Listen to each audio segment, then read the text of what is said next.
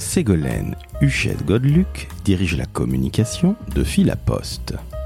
Alors Philaposte, vous l'avez bien compris, c'est une structure qui fait partie de la Poste et figurez-vous qu'elle s'occupe de tout ce qui touche au timbre. Pendant cette petite demi-heure en compagnie de Ségolène, vous allez découvrir une femme absolument passionnée et passionnante, très enjouée, qui adore son métier et je peux vous garantir que cela fait extrêmement plaisir. Nous allons discuter NFT, ou plutôt NF timbre, car la Poste française vient de sortir son premier timbre NFT en digital, mais aussi en physique. Et vous allez vous apercevoir que Ségolène, au-delà de son rôle de directrice communication et des relations institutionnelles, est une femme qui a un background absolument incroyable. En effet, elle connaît très très bien Goldorak, Cobra, le Capitaine Flamme et même Albator. Je ne vous en dis pas plus, mais sincèrement, ce fut un énorme plaisir qu'enregistrer cet épisode du décodeur de la com avec Ségolène Huchez Godeluc, retenez bien son nom. Je suis Laurent François, fondateur et dirigeant de l'agence Maverick. Comme je le disais, j'ai adoré enregistrer cet épisode avec Ségolène et justement un petit message à Emmanuel qui se reconnaîtra. Tu peux être très très très très fier de ta maman. Ce petit message personnel étant terminé, je vous invite, chers auditrices et auditeurs, à noter 5 étoiles sur Apple Podcast, 5 étoiles sur Spotify et à laisser un commentaire dithyrambique. Merci à vous et très bonne écoute en compagnie de Ségolène.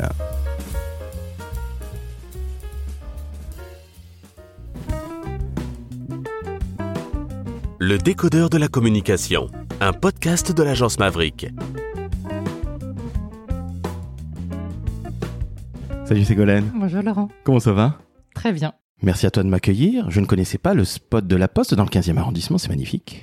Alors le spot, c'est un endroit alliant innovation et poste. Donc c'est en effet dédié à tous les objets, produits postaux euh, dans le monde de l'innovation. Ah, ok. Alors je t'avoue que je connais la Poste comme tout le monde, mais au fait, pourquoi es-tu là? Tout simplement parce que tu es la directrice de la com de Philaposte. Est-ce que tu peux présenter cette belle maison? Après, on va beaucoup parler de toi, on va parler de NFT, on va parler de timbre, et évidemment... Ah, J'en ai déjà trop dit. Allez, Ségolène, c'est à toi. Alors euh, oui, déjà la Poste est une grande, grande, grande, j'ai dit grand, très grande maison. Et à l'intérieur de cette grande maison, il y a Philaposte, qui est une entité qui appartient à la branche grand public et numérique. On fonctionne en branche à la Poste. Et dans cette branche grand public et numérique, il y a donc cette entité Philaposte qui conçoit, imprime et diffuse les timbres entre autres de France, mais pas que, aussi pour des postes étrangères et aussi pour tout ce qui est produit dit de sécurité. Alors, ce qui veut dire que tous nos timbres sont imprimés par Philaposte. Tout ça, c'est Philaposte Tout ça, c'est Philaposte dans une très belle imprimerie de 27 000 mètres carrés en Dordogne, située près de Périgueux. Un endroit où on mange bien. Oui. Alors, Ségolène, tu en diriges la communication et les relations institutionnelles de cette très belle structure. Six personnes, j'ai regardé ça sur ton compte LinkedIn. Est-ce que tu peux nous expliquer en deux mots ton job de dire comme Parce que on sait ce que c'est qu'une directrice communication. On a bien compris que Philaposte s'occupait des timbres de la Poste, filiale de la Poste, ou plutôt branche de la Poste, pardonne-moi. Explique-nous ton job au quotidien, s'il te plaît, parce que ça doit être absolument incroyable. À chaque fois, on te voit sur les réseaux sociaux, là, madame montre ses pieds sur Instagram en tout, entre autres. Tu fais beaucoup de présentations. On va dire les choses clairement. Tu mouilles le maillot, et c'est ce que j'adore. Est-ce que tu peux nous présenter en quelques mots, allez, ton quotidien, si tant est que tu en es un, parce que j'imagine que rien ne se ressemble. Alors le quotidien, c'est celui en effet d'une DIRCOM qui a repris aussi l'ancien cabinet de Philaposte. Donc là, là, en effet, il y avait une directrice de cabinet. À l'époque, ce cabinet, en effet, préparait les émissions philatéliques, c'est-à-dire le programme philatélique de France, parce que ce programme, il est décidé grâce, ou plutôt à travers une commission philatélique, euh, présidée par le président directeur général du groupe La Poste, Monsieur Philippe Val, avec tout un écosystème à l'intérieur, donc une vingtaine de membres, qui, à date N, décident des émissions qui sortiront en date N plus 2. Donc c'est deux ans avant qu'on décide des timbres qui vont sortir. Bientôt, ce sera la calasse. Ah oui, elle est belle. Elle est belle. Alors, je suis pas fan de mariage, je ne le cache pas, mais je suis plutôt fan de Goldorak, mais on va en reparler, de Naruto. Ada Lovelace. Ada Lovelace, en effet, la pionnière du code informatique, euh, est sortie, là, on l'a dévoilée grâce à Nathalie Collin à Vivatech euh, l'année dernière, et le timbre a été émis bah, le jour du Ada Lovelace Day, en octobre 2022. Et donc ce timbre-là a été décidé quasiment deux ans avant en commission des programmes philatéliques. Alors ça c'est incroyable, donc deux ans avant ça je peux le comprendre parfaitement, mais tu m'as dit que c'était 20 personnes, et comment vous faites votre choix? Alors on n'est pas tout seul, déjà on reçoit des courriers. Notre président reçoit des demandes qui peuvent émaner d'institutions, d'élus, de particuliers. Toi, tu peux nous faire une demande de timbre. Des familles qui ont euh, des personnalités connues peuvent nous envoyer une demande de timbre. Des associations, j'ai dit, des, euh, des collectivités. N'importe qui peut faire une demande de timbre au programme philatélique. Après, eh bien, nous, on a différents critères. On va dire qu'on va passer au tamis de ces différents critères, ces demandes d'émission, pour en présenter en effet en commission philatélique qui va décider ou non de les valider. Le tamis, c'est quoi les critères? Pas tous évidemment, mais quelques critères principaux. Alors, les critères, il y a des critères géographiques. On veut qu'il y ait un équilibre, bien sûr, territorial. C'est-à-dire qu'on va avoir une vigilance particulière pour les régions qui ont eu peu de timbres émis dans les précédentes décennies. Donc ça, c'est tout le côté tourisme, parce qu'on a dans ce programme philatélique une rubrique tourisme. Donc on va être très vigilant à avoir cet équilibre territorial. Après, bah, bien sûr, il y en a un qui est classique, basique, l'équilibre homme-femme pour les, les personnes. On a aussi un équilibre par rapport aux timbres précédemment émis. Des timbres qui en ont eu beaucoup par le passé, on va moins les privilégier. Et puis on est sur les grands anniversaires, on est sur les centenaires, les bicentenaires, les 400 ans. Voilà, on va aller sur des anniversaires de ce type-là. Et puis bien sûr, il faut que ça colle à, on va dire, une actualité nationale. On a des demandes qui sont, on va dire, parfois liées à un, territoire qui peuvent avoir eux-mêmes leur propre timbre à un niveau personnalisé. On fait du timbre sur mesure, mais c'est plus dans le programme philatélique.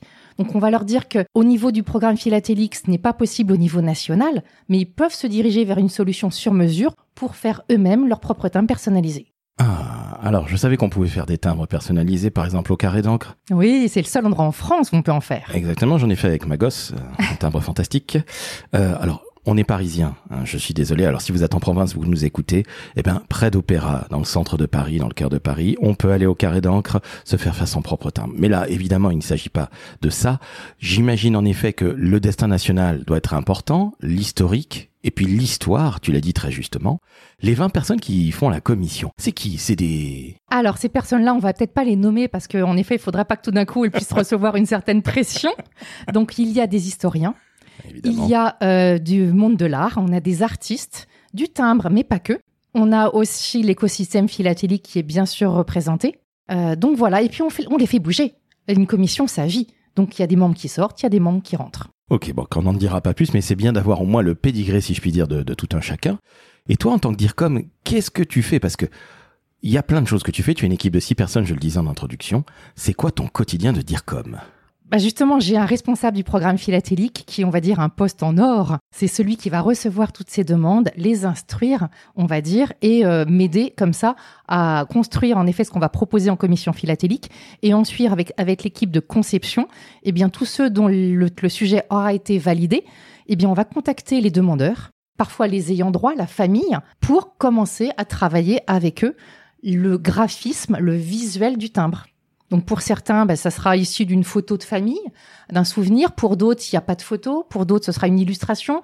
Pour certains, ils pensent à un, graphiste particulier, à un artiste particulier. Donc après, on passe la main à la conception qui va travailler sur le visuel même du timbre. Donc exactement comme une création publicitaire, j'ai envie de dire. Évidemment, beaucoup plus petite, mais j'ai déjà vu, encore une fois, au Carré d'Ancre, on leur fait de la pub. Est-ce que tu peux donner l'adresse du Carré d'Ancre Alors, le Carré d'Ancre, ma belle boutique aux mille merveilles, 13 euh, bis rue des Mathurins, dans le 9e, à deux pas, tu le disais, de l'Opéra, juste à côté des grands magasins. Exactement, vous verrez, c'est une petite rue, c'est hyper sympa, allez-y. Ça paie pas de mine, excuse-moi, mais franchement, à l'intérieur, c'est absolument incroyable. Et justement, au Carré d'Ancre, qu'est-ce que mm. j'ai vu? J'ai vu, à chaque fois quand tu faisais des dédicaces, j'ai vu des artistes qui venaient expliquer comment ils ont dessiné le timbre. Je trouve ça absolument incroyable parce que évidemment la poste on imagine bien, on, pense aux facteurs évidemment. Mais au-delà de ce fait, ce qui est absolument incroyable, c'est que c'est plein de métiers que tu as amené, toi, en tant que dire comme, à côtoyer. C'est incroyable ce job que tu as. Ah mais je suis passée d'une marmite de dessin animé à une marmite du timbre et le lien, euh, ce sont les artistes pour moi, c'est la création. Et cette boutique, elle me permet d'avoir une respiration, comment dire, incroyable tous les vendredis, parce que oui, tous les vendredis quasiment, on lance un timbre en avant-première, et autant dire que les philatélistes connaissent cette boutique, parce qu'ils font la queue avant l'ouverture à 10 heures pour venir acheter en avant-première non seulement le timbre, mais avoir son cachet d'oblitération premier jour, qui va lui donner une valeur particulière, et on fait en sorte d'avoir les artistes de ce timbre présent. On avait C215 pour le timbre du Conseil de l'Europe uni pour l'Ukraine qui était là il y a deux semaines. On avait le graphiste pour euh, le timbre des 200 ans du rugby à 15. Euh, la semaine dernière, j'étais encore pour la maison euh, France Berger. On avait le timbre Mucha. Voilà, tous les vendredis, il y a une opportunité d'échanger avec un artiste et ça, c'est, on va dire, mon petit bonheur. on est bien d'accord. Et tu nous le montres sur Instagram, sur les réseaux sociaux. Parce que je le disais encore en intro, mais tu mouilles vraiment le maillot, Ségolène. C'est-à-dire que t'es pas une comme qui reste dans ton bureau, etc., etc., etc. C'est que tu bouges on te voit sans pour autant euh, accaparer l'attention, hein, que ce soit très très clair. Il n'y a pas d'histoire de personal branding comme certaines personnes peuvent le faire. Je trouve ça incroyable. On te voit, mais tu mouilles le maillot. Je trouve ça génial. Bah, c'est facile parce que j'ai un produit en or. J'ai un produit qui est beau. C'est une œuvre d'art en, lui-même. Moi, je dis tout le temps. Alors, j'ai plusieurs formules entre guillemets, mais euh, c'est une œuvre d'art qui tient dans le creux de la main. C'est vrai. C'est euh, une émotion qu'on fait passer, voilà, à travers un petit bout de papier. C'est le plus grand des petits supports de communication. En fait, j'ai toutes plein de petites choses comme ça qui me touchent, moi, en tant que tout simplement que femme et euh, comme communicante. Et je me suis rendu compte que sur les réseaux sociaux, certes, il fallait communiquer de manière, on va dire, basique, classique sur un produit, mais oui, il fallait donner un petit peu de soi aussi. Alors, je suis tout à fait d'accord avec Donc, c'est pour ça qu'on voit mes pieds. On voit entre autres tes pieds, on te voit aussi parce que tu animes beaucoup de, de, de très grandes conférences et de beaucoup d'événements parce que encore une fois tu parles et puis c'est pas des c'est pas des petits trucs hein, devant 12 personnes. Donc encore une fois bravo, des cérémonies, j'ai cherché le terme. Donc bravo, je trouve ça moi tout à fait normal. D'autres vont peut-être penser autrement, mais sachez-le, chers auditrices, chers auditeurs, que Ségolène, eh ben, se bouge. Comme tout dire comme, elle est aussi en train d'arpenter les rues de Paris Opéra, entre autres. Tu vas aussi en Dordogne? Ah, j'adore descendre à l'imprimerie. J'y étais la semaine dernière, j'y retourne dans 15 jours, mais voir euh, le savoir-faire humain. Euh, et là, on est aussi bien, en effet, alors bien sûr dans la taille douce, hein, c'est cette technique euh, d'impression qui est héritée du 15e siècle, on est chez les orfèvres florentins. Et donc, quand je vois notre graveur, je le cite parce que vraiment, c'est un mec en or, Pierre Barra, jeune, un jeune graveur, qui, sur un acier doux, va reproduire à l'échelle 1, donc du timbre, hein, l'échelle 1 du timbre, un visuel à l'envers sur son acier doux, uniquement comme ça, en faisant des creux et des bosses, pour résumer, moi je suis juste scotché. Donc c'est vraiment entre guillemets à l'ancienne, ça n'a pas changé depuis le 15e siècle, donc depuis bientôt six siècles. C'est absolument incroyable. Quel âge il a, euh, ce Pierre qu'on salue au Il a une trentaine d'années, Pierre. Donc bon, alors après, je suis nul pour donner un âge, hein, mais bon, pour moi, il a une trentaine d'années. Donc c'est un jeune mec. Ouais. Et donc, il fait ça à l'envers et avec ses petits doigts, il fait des creux. Donc, ce qui veut dire que à la Poste, chez Fil Poste, il y a des métiers anciens, des métiers euh, qui datent d'il y a très longtemps, qui perdurent encore. Voilà, c'est une des techniques d'impression. C'est pas la seule. Bien sûr. Mais on va dire qu'à peu près 40% des produits timbres sont faits en taille douce, donc à travers cette impression-là. Et après, on a d'autres impressions en héliogravure, en offset. Et là, on est dans le monde industriel de ces grandes machines qui aussi sont impressionnantes et qui te mettent dans un univers, voilà, du bruit, du le son, l'olfactif aussi, l'odeur de l'encre. Donc c'est génial. On parlait de métiers un peu anciens. On va parler du présent, les NFT. Ah. Parce qu'aujourd'hui, on est, eh oui, D-Day, 18 septembre. On enregistre donc, vous l'avez bien compris, le 18 septembre 2023 évidemment. C'est la première émission de NFT, de timbre NFT par la Poste. Alors oui, c'est la Poste française qui lance aujourd'hui son premier timbre NFT. On va dire que ce n'est pas la première Poste à lancer un timbre NFT. Une vingtaine de postes se sont déjà lancés sur le marché, mais uniquement avec un timbre NFT. Nous, on a une particularité, c'est que le timbre NFT qu'on lance aujourd'hui, notre, notre NF Timbre 1, il est lancé en format NFT, mais on conserve un timbre en format physique.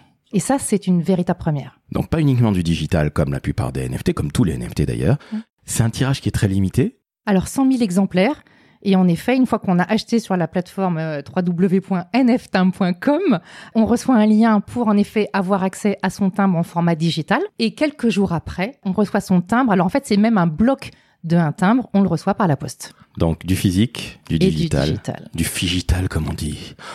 Ah, c'est beau. Donc la poste, c'est extrêmement branché entre guillemets, mais je trouve ça génial. Finalement, ceux qui pensent encore que ouais, on reçoit de moins en moins de courriers, euh, il y a de moins en moins de facteurs et tout ça, voir que le timbre, c'est ringard Absolument pas.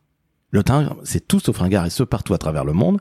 Et regardez, Fil Poste, grâce à Ségolène, grâce à toute l'équipe, se bouge, fait le premier NF timbre. Donc, vous vous rendez compte On enregistre un jour totalement historique, 18 septembre 2023. Donc, c'est absolument génial. Est-ce que tu en es fier de ça, Ségo? Alors moi je suis ravie parce que c'est comme un bébé euh, et ça fait longtemps qu'il attendait celui-là.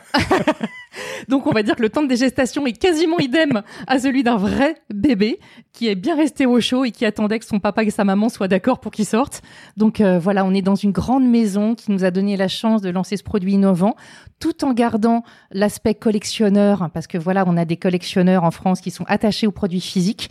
Donc voilà, cet avantage à la poste c'est d'avoir ce produit physique et digital. Oh tiens, au passage, qu'est-ce que c'est comme euh, ce NF timbre C'est quoi le visuel C'est quoi? Ah, le visuel. En fait, c'est toute l'évolution de la correspondance. On a un peu un univers onirique avec un facteur sur son vélo, une boîte aux lettres, et puis euh, une explosion, mais de belles couleurs, comme si on s'envolait vers un monde, en effet, où la correspondance est envoyée à travers tout le, tout le, tout le monde, quoi. Alors moi qui le vois à l'envers, c'est extrêmement coloré, vous allez voir, c'est très onirique comme tu le dis. Et puis vous savez quoi, vous allez aller sur NF Timbre, mais on mettra évidemment le, teint, le lien, pardon, j'en perds mes moyens, dans la méta-description.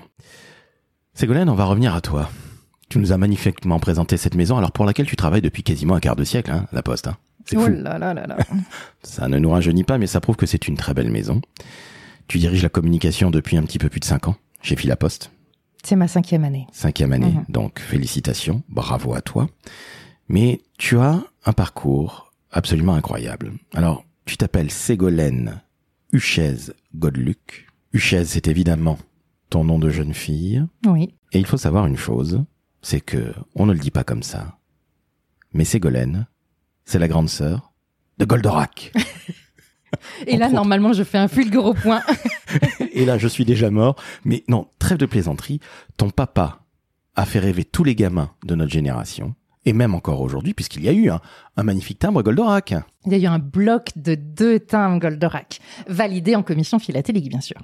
Tu ne t'es pas trop penché là-dessus parce que c'est ton, c'est ton grand frère. Ah mais moi j'étais j'étais mise de côté entre guillemets mais voilà c'est vrai que c'est c'est un timbre intergénérationnel quoi c'est un timbre c'est un produit on va dire Goldorak intergénérationnel et c'est surtout ça a été un tremplin pour le manga en France. Donc c'est c'est un choc culturel et c'est vraiment un symbole de la pop culture. Donc oui Goldorak en France devait avoir au moins un timbre et il en a eu deux. Absolument. Double félicitations à notre Goldo. Et en fait c'est ton papa qui a importé Goldorak dans les années 70 mm.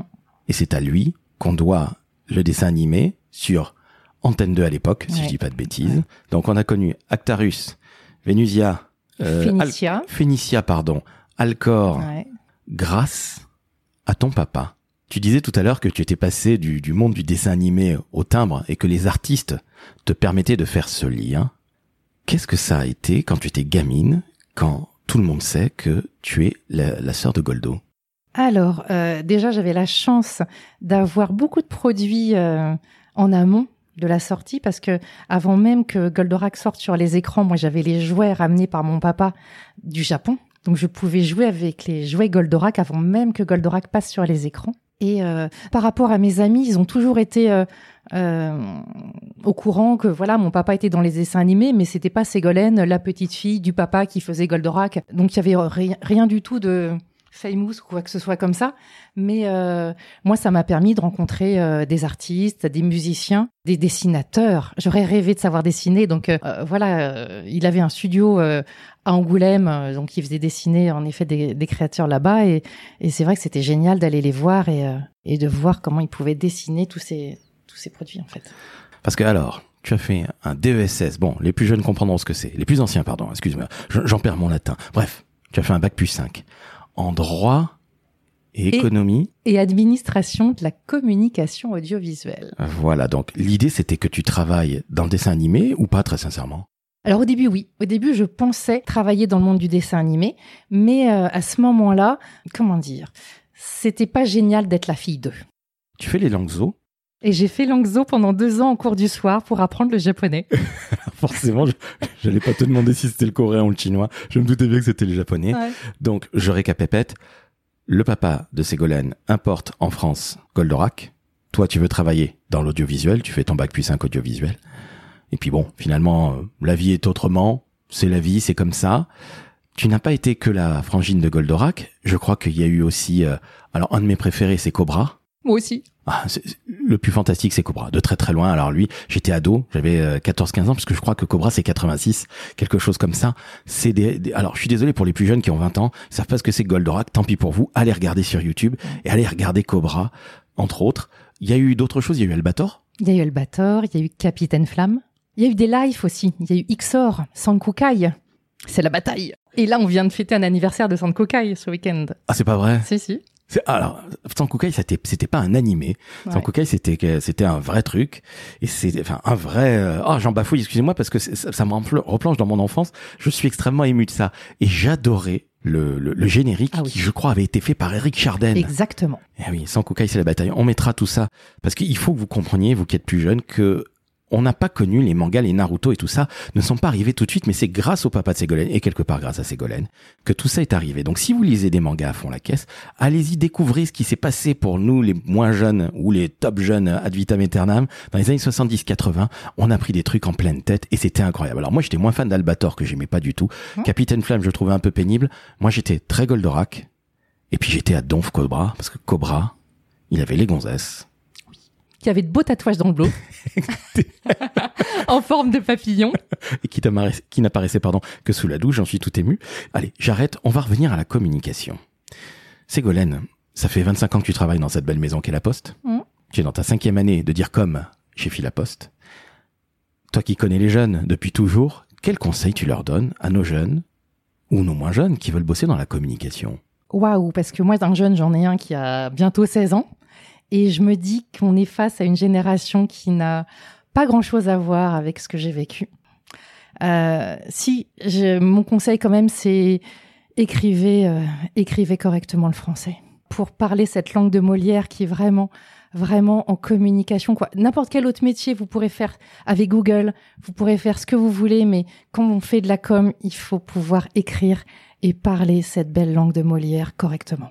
Selon toi, pour entrer dans la com, il faut quelle qualité? Il y a plein de métiers dans la com. Un graphiste Ouais. n'est pas quelqu'un qui fait des pillards, qui fait des événements ou qui est un conseil en communication corporate. Mais les jeunes sont particulièrement perdus aujourd'hui. Je suppose que tu reçois des candidatures pour travailler dans ton équipe. Mhm. Selon toi, c'est quoi les qualités pour réussir aujourd'hui? Je parle bien d'aujourd'hui. Alors, euh, ça, ça va dépendre vraiment des postes euh, à la communication. Après, je pense que partout, on a besoin d'être organisé pour anticiper. Alors, c'est vrai que j'organise beaucoup d'événements, donc forcément, c'est lié un peu. J'ai un prisme événementiel, donc plus on organise, plus on prépare, plus on est rigoureux. Après, c'est très simple, il ne reste qu'à gérer l'aléatoire. Moi, ce que je dis souvent, j'a- j'anime, tu en parlais, une cérémonie de remise de prix. C'est énormément de boulot en amont, un chemin de fer, des, des scripts, plein de choses comme ça, pour que le jour J, je n'ai qu'à gérer ce que, ce que je n'avais pas prévu, l'imprévu. Donc tout est super bien réglé comme du papier à musique, mais comme ça, je sais que l'aléatoire, je peux le gérer en jour J. Tiens, par exemple, je rebondis sur ce que tu dis. C'est toi qui écris tes scripts Oui. Donc c'est toi Bien qui... sûr. Et celui des autres. Et celui des autres également. Oui. Ok, combien de temps pour préparer ce genre de cérémonie? Waouh. Six mois? Euh, bah en fait, pour l'élection du timbre, la cérémonie a lieu en juin. Les votes ont lieu de janvier à début avril. Donc la cérémonie, on commence à la préparer en mars. Donc en somme, tu as à peu près trois mois pour organiser ce type de cérémonie qui est quand même du très très très très lourd.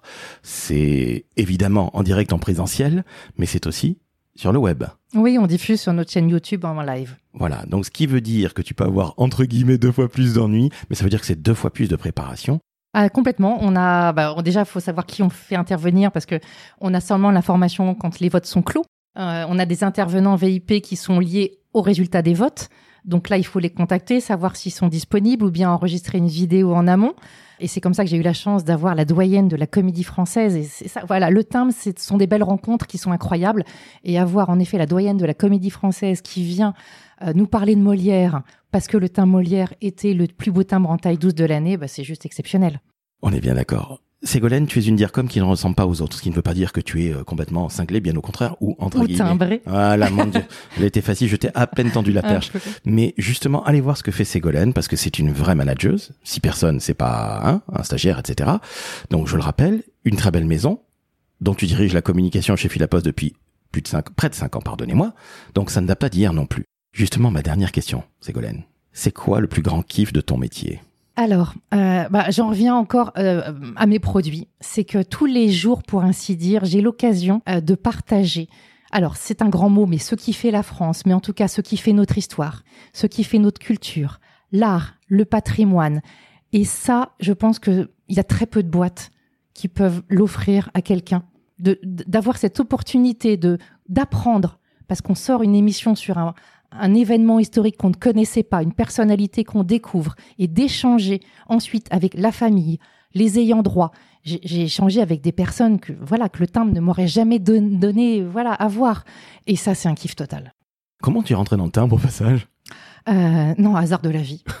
Hasard de la vie, voilà, l'audiovisuel, j'ai voulu faire une croix dessus parce que voilà, un peu trop attaché à mon papa. Et euh, réponse à une candidature, j'ai atterri à la Poste Courrier International et tu l'as dit, ça, remonte à un petit moment, mais j'ai commencé à l'international pour après, en effet, m'occuper euh, de la com des bureaux de poste de la rive droite, Paris Nord, l'animation des communicants grand public ensuite, et puis la représentation du groupe La Poste sur Paris pendant dix ans, et ça, ça a aussi été un vrai kiff. Comprenez bien que cette très belle maison qu'est La Poste, j'ai pas besoin de vous la présenter, permet de faire énormément de passerelles, sachez-le. Donc si vous ne rêvez qu'au basket, qu'à la mode, sachez qu'il y a aussi des maisons qui sont entre guillemets plus anciennes, mais qui font partie de notre patrimoine et d'ailleurs de tous les patrimoines du monde puisqu'il y a des postes partout à travers le monde. Donc la poste, pensez-y. Vous qui voulez rentrer dans la communication, il y a plein de choses à faire.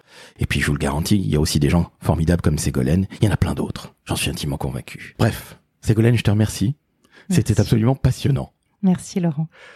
Chers auditrices, chers auditeurs, vous entendez une femme formidable. C'est non seulement la seule, la sœur de Goldorak, mais c'est surtout une DIRCOM qui mouille le maillot, donc c'est une DIRCOM qui ne ressemble pas à toutes les DIRCOM. Il y en a plein d'autres.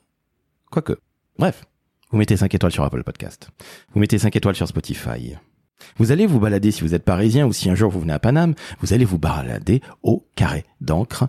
Redonne-nous l'adresse, s'il te plaît. Alors, 13 bis, rue des Mathurins, dans le 9e. C'est tout près d'Opéra et vous pourrez aller boire un coup dans mon bar favori qui est le Harris Bar. Bref, on n'est pas là pour faire la promotion de l'alcool. Allez-y avec modération, mais par contre, les timbres, vous voyez, à la donf. Donc, vous savez ce que vous faites? NF timbre. Vous allez pouvoir acheter le fameux NFT, le premier NFT, vous verrez, c'est absolument magnifique. Ségolène, je t'embrasse, c'était passionnant. Bravo à toi. Merci, merci Laurent. Ciao, ciao.